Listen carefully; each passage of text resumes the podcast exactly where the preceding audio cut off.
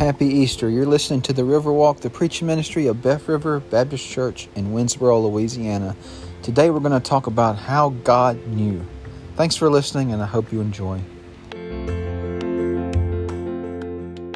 You want to follow along in a Bible this morning? I'm going to read Luke's account of the resurrection in Luke chapter 24, and I'm also going to read in Isaiah chapter 53. And uh, I'm just going to let the Bible speak for itself this morning. It's a great temptation as a pastor to try to spice things up or spruce things up, but the truth is, for something as Easter, Brother Kevin can't make it any better. The Bible just makes it so wonderful. The story is true. The story happened. You here today, most of you have accepted Jesus' gift of salvation, and you know this. Luke writes in Luke chapter 24, verse 1 it says, Now upon the first day of the week, very early in the morning, they came into the sepulchre, bringing the spices which they had prepared, and certain others with them. And they found the stone rolled away from the sepulchre. And they entered in and found not the body of the Lord Jesus. And it came to pass, as they were much perplexed thereabout, behold, two men stood by them in shining garments. And as they were afraid, and bowed down their faces to the earth, they said to them, Why seek ye the living among the dead? He's not here, but is risen. Remember how he spake unto you when he was yet in Galilee, saying, The Son of Man must be delivered into the hands of sinful men and be crucified, and the third day rise again? And verse 8 says, And they remembered his words. I could just imagine how these ladies, how these people must have felt whenever they got there this morning. They had been witness, they had witnessed a, a gruesome crucifixion right there at the foot of the cross. And I imagine, like it says in verse 4, it says they were much perplexed thereabout. They were really confused. Where are where's the stone went? Where are the soldiers? Where is Jesus? They were confused. I imagine the question that, that they may have answered after they had remembered is like, who could have known this? I, we could have never have saw this coming.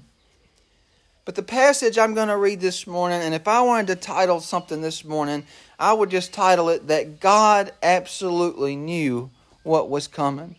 The passage I'm going to read to you this morning is Isaiah 53, and I'm just going to kind of walk through it uh, a few verses by a few verses.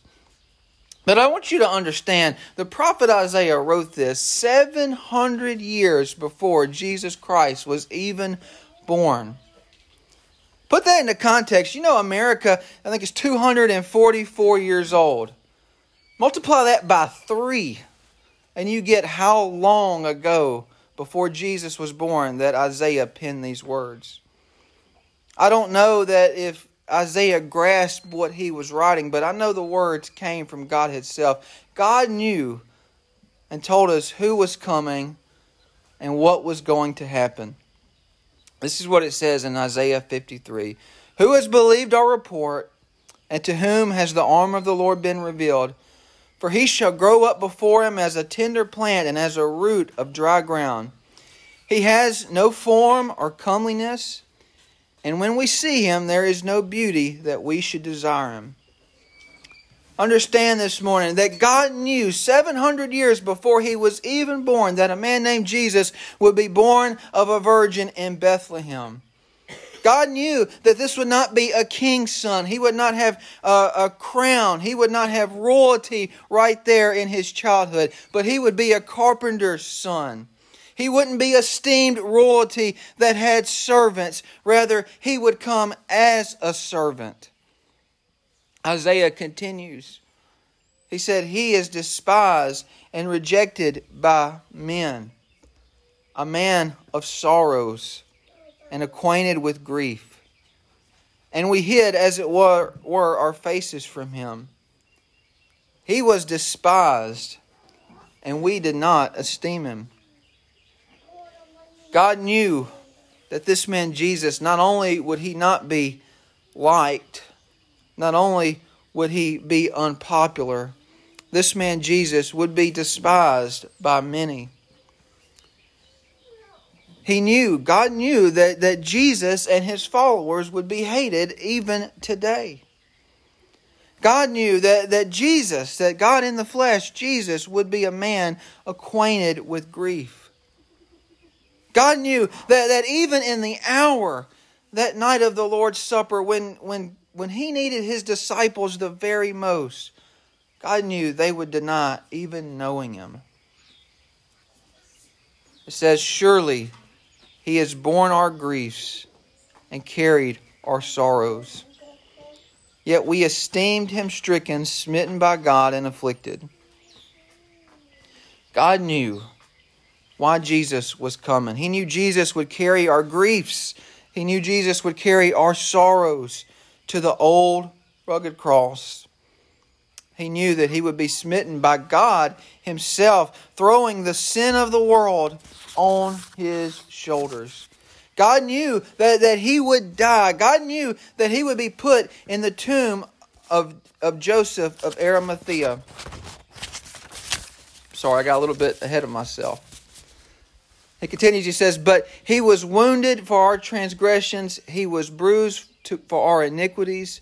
The chastisement for our peace was upon him, and by his stripes we are healed. Listen, God knew that this would not be for Jesus. This sacrifice, this death wouldn't be for him, but for us. God knew that salvation would come from an old rugged cross. God knew that by the stripes he encountered by the cat of nine tails, we would all be healed. Not healed from our sickness, not healed from our cancer, not healed from COVID, but healed from our brokenness, healed from our sin, healed from our pride, healed from our disobedience. God knew every single blow that he would encounter. He knew every thorn that was going to be shoved down his brow. He knew the spear that was going to pierce his side. Isaiah writes, All we like sheep have gone astray. We have turned every one to his own way, and the Lord has laid on him the iniquity of us all.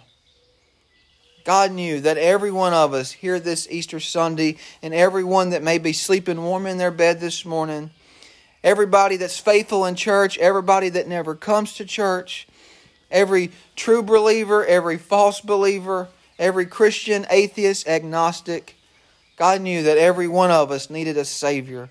God knew that every one of us has made ourselves God. So God, in His infinite mercy, gave it to Himself. He gave it to Jesus to take care of our sin problem. It says, He was oppressed and He was afflicted, yet He opened not His mouth. He was led as a lamb to the slaughter, and as a sheep before its shearers is silent. So He opened not His mouth. God knew that Jesus would be the Passover lamb. God knew the new covenant was coming. God knew he would be oppressed and afflicted. He was taken from prison and from judgment. And who will declare his generation? For he was cut off from the land of the living. For the transgressions of my people he was stricken. God knew that it was for you and it was for me. God even knew that he would spend time in prison, taken away before Pontius Pilate. It says, and they made his grave with the wicked. They made, they made his grave with the wicked, but with the rich at his death, because they had done no violence, nor was there any deceit in his mouth. God knew where Jesus would be buried. He knew it wouldn't be for his sins, but for ours. Here's a strange passage, it says, Yet it pleased the Lord to bruise him. He has put him to grief. When you make his soul an offering for sin, you shall see his seed, he shall prolong his days, and the pleasure of the Lord shall prosper in his hand. Even knowing all this, it pleased, it pleased him. Why would it please him? Because God knew that it would solve the sin problem. God knew that it would cure the curse. God knew that Sunday was coming. God knew that he would be victorious. It says, He shall see the labor of his soul and be satisfied. By his knowledge, my righteous servant shall justify many, for he shall bear their iniquities. God knew that this sacrificial death this death would not be in vain. God knew that it would justify many. God knew that I would be one of them. God knew that I would be here speaking this to you this morning. It ends and it says, Therefore, I will divide him a portion with the great, and he shall divide the spoil with the strong, because he has poured out his soul unto death. And he was numbered with the transgressors and he bore the sin of many and made intercession for the transgressors. God knew. God knew that Jesus would come. God knew that he'd be born of a virgin. God knew that he would be perfect. God knew that he would be unjustly condemned. God knew that he would die, but God knew that he would rise again. And guess what? God still knows. God knows that He will rule the nations forever. God knows that He bore the sins of you and I. Church, let me just take a minute and let me tell you something else. God still knows. God knows each and every one of you here, from, from those as young as Esther to those as old as Adam. God knows us all. He knows us all. He knows your very DNA. The Bible says that He knew you before you were even born. It says that He has the hairs on your head numbered. Understand this morning that God knows your heart. God knew, just like God knew the tomb would be empty on Easter Sunday, believe me, God knew that you would be here at Beth River Baptist Church at 7 a.m. today. God knows this morning if you have accepted Him or if you have rejected Him. God knows the worries that you're holding on to. God knows your anxiety. God knows your stress. God knows your sin. God knows all that, and He loves you. He loves you in spite of it all, in the midst of it all. And God knows all that He's done for you, and He knows all that He can do for you. Brother Kevin, don't. But the story of Isaiah, 700 years before Christ was even born, shows that God absolutely knows. So, my question to you this morning as we get ready to close, my question to you is, is what does God know about your heart? Two people know about you you and God. God's looking down at your heart this morning. What does He see? Does he see somebody that has accepted his marvelous gift of salvation? Or does he see somebody that knows about Jesus but does not know Jesus? Man, this Easter Sunday would be a great time to put your trust in him if you never have. This great this Easter Sunday would be a great time to just say, "Hey, I want to start over. I want to be faithful. I realize the great sacrifice that you've given for me. So I want to start sacrificing for you. I want to be more faithful to you. Today would be a great day to do that. Today, instead of having a traditional invitation, I'm just going to ask Trisha to, to play. And I'm going to have I want to have a time of examination, much like we did uh, Thursday night for the Lord's Supper. So as Trisha plays, I'm just going to ask everybody to please bow your heads this morning. And I want to talk to believers first. Listen, if you're here today and you put your trust in Jesus, praise the Lord. I'm happy for that. I rejoice with you. But listen, myself included, sometimes we need a reminder. That's why we've gathered here today. Sometimes we need to be reminded. Sometimes it's good to just hit a reset button and say, Lord, I want to start over. Sometimes it's good just to examine ourselves and say, Lord, what's in my life that you know is there that shouldn't be there? Let me just give it to you today. You could do that right where you're seated. God knew Jesus was going to come. God knows your prayers in your heart. I encourage you to do that tomorrow. Let's start over. Let's make Easter 2022 a start over point. Now, if you're here this morning and this sounds out there to you and you don't know if you're saved, you don't know if you have Jesus in your heart or not, then I'm just going to invite you this morning. Then the best way that you know how, there's no magic prayer, there's no repeat after me. In the best way that you know how, just say, Lord, I know I'm a sinner and I ask you to forgive me. I know you died on the cross. I know you rose again. I know you're coming back. I want that the best way you know how. And this is what I'm going to ask you to do. If this is the first time you've ever done that, or you feel something's changed in your heart this morning, I'm not going to call you up here, but I am going to ask that you get in touch with me today. Call, text, email. Don't keep this decision quiet. It's a wonderful thing to follow Jesus, but we have to pick up our cross and follow Him every step of the way. So if you made that decision this morning, if there's something you'd like to talk with to me about, just grab me and let me know. I'm going to dismiss us in prayer, and I invite you all to stay for the wonderful breakfast we have. Heavenly Father, Lord, I thank you so much for the number that's here this morning. Lord, I thank you. Thank you so much for the sacrifice you made. Lord, I, I thank you that I don't serve a foreign God, a distant God.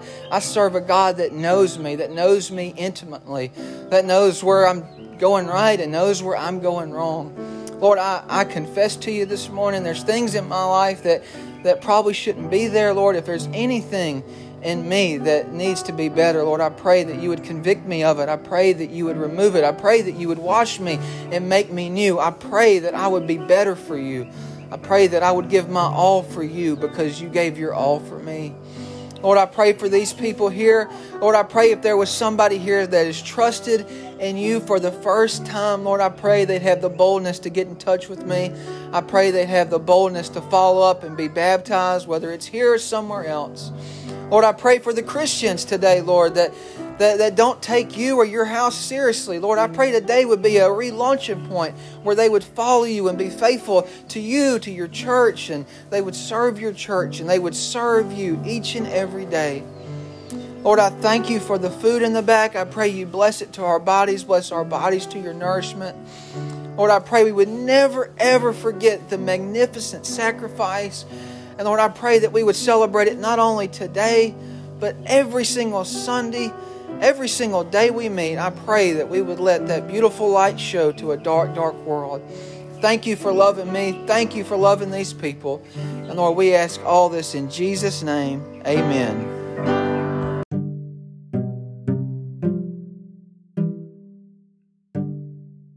Thanks for listening today. I hope you enjoyed the message. I hope you understood it. I hope that you know that God knows everything that's going on in your life right now. He knows your highs, He knows your lows, He knows your spiritual condition. So I pray this Easter that you'll put your full trust in Him and trust Him with your future. Happy Easter.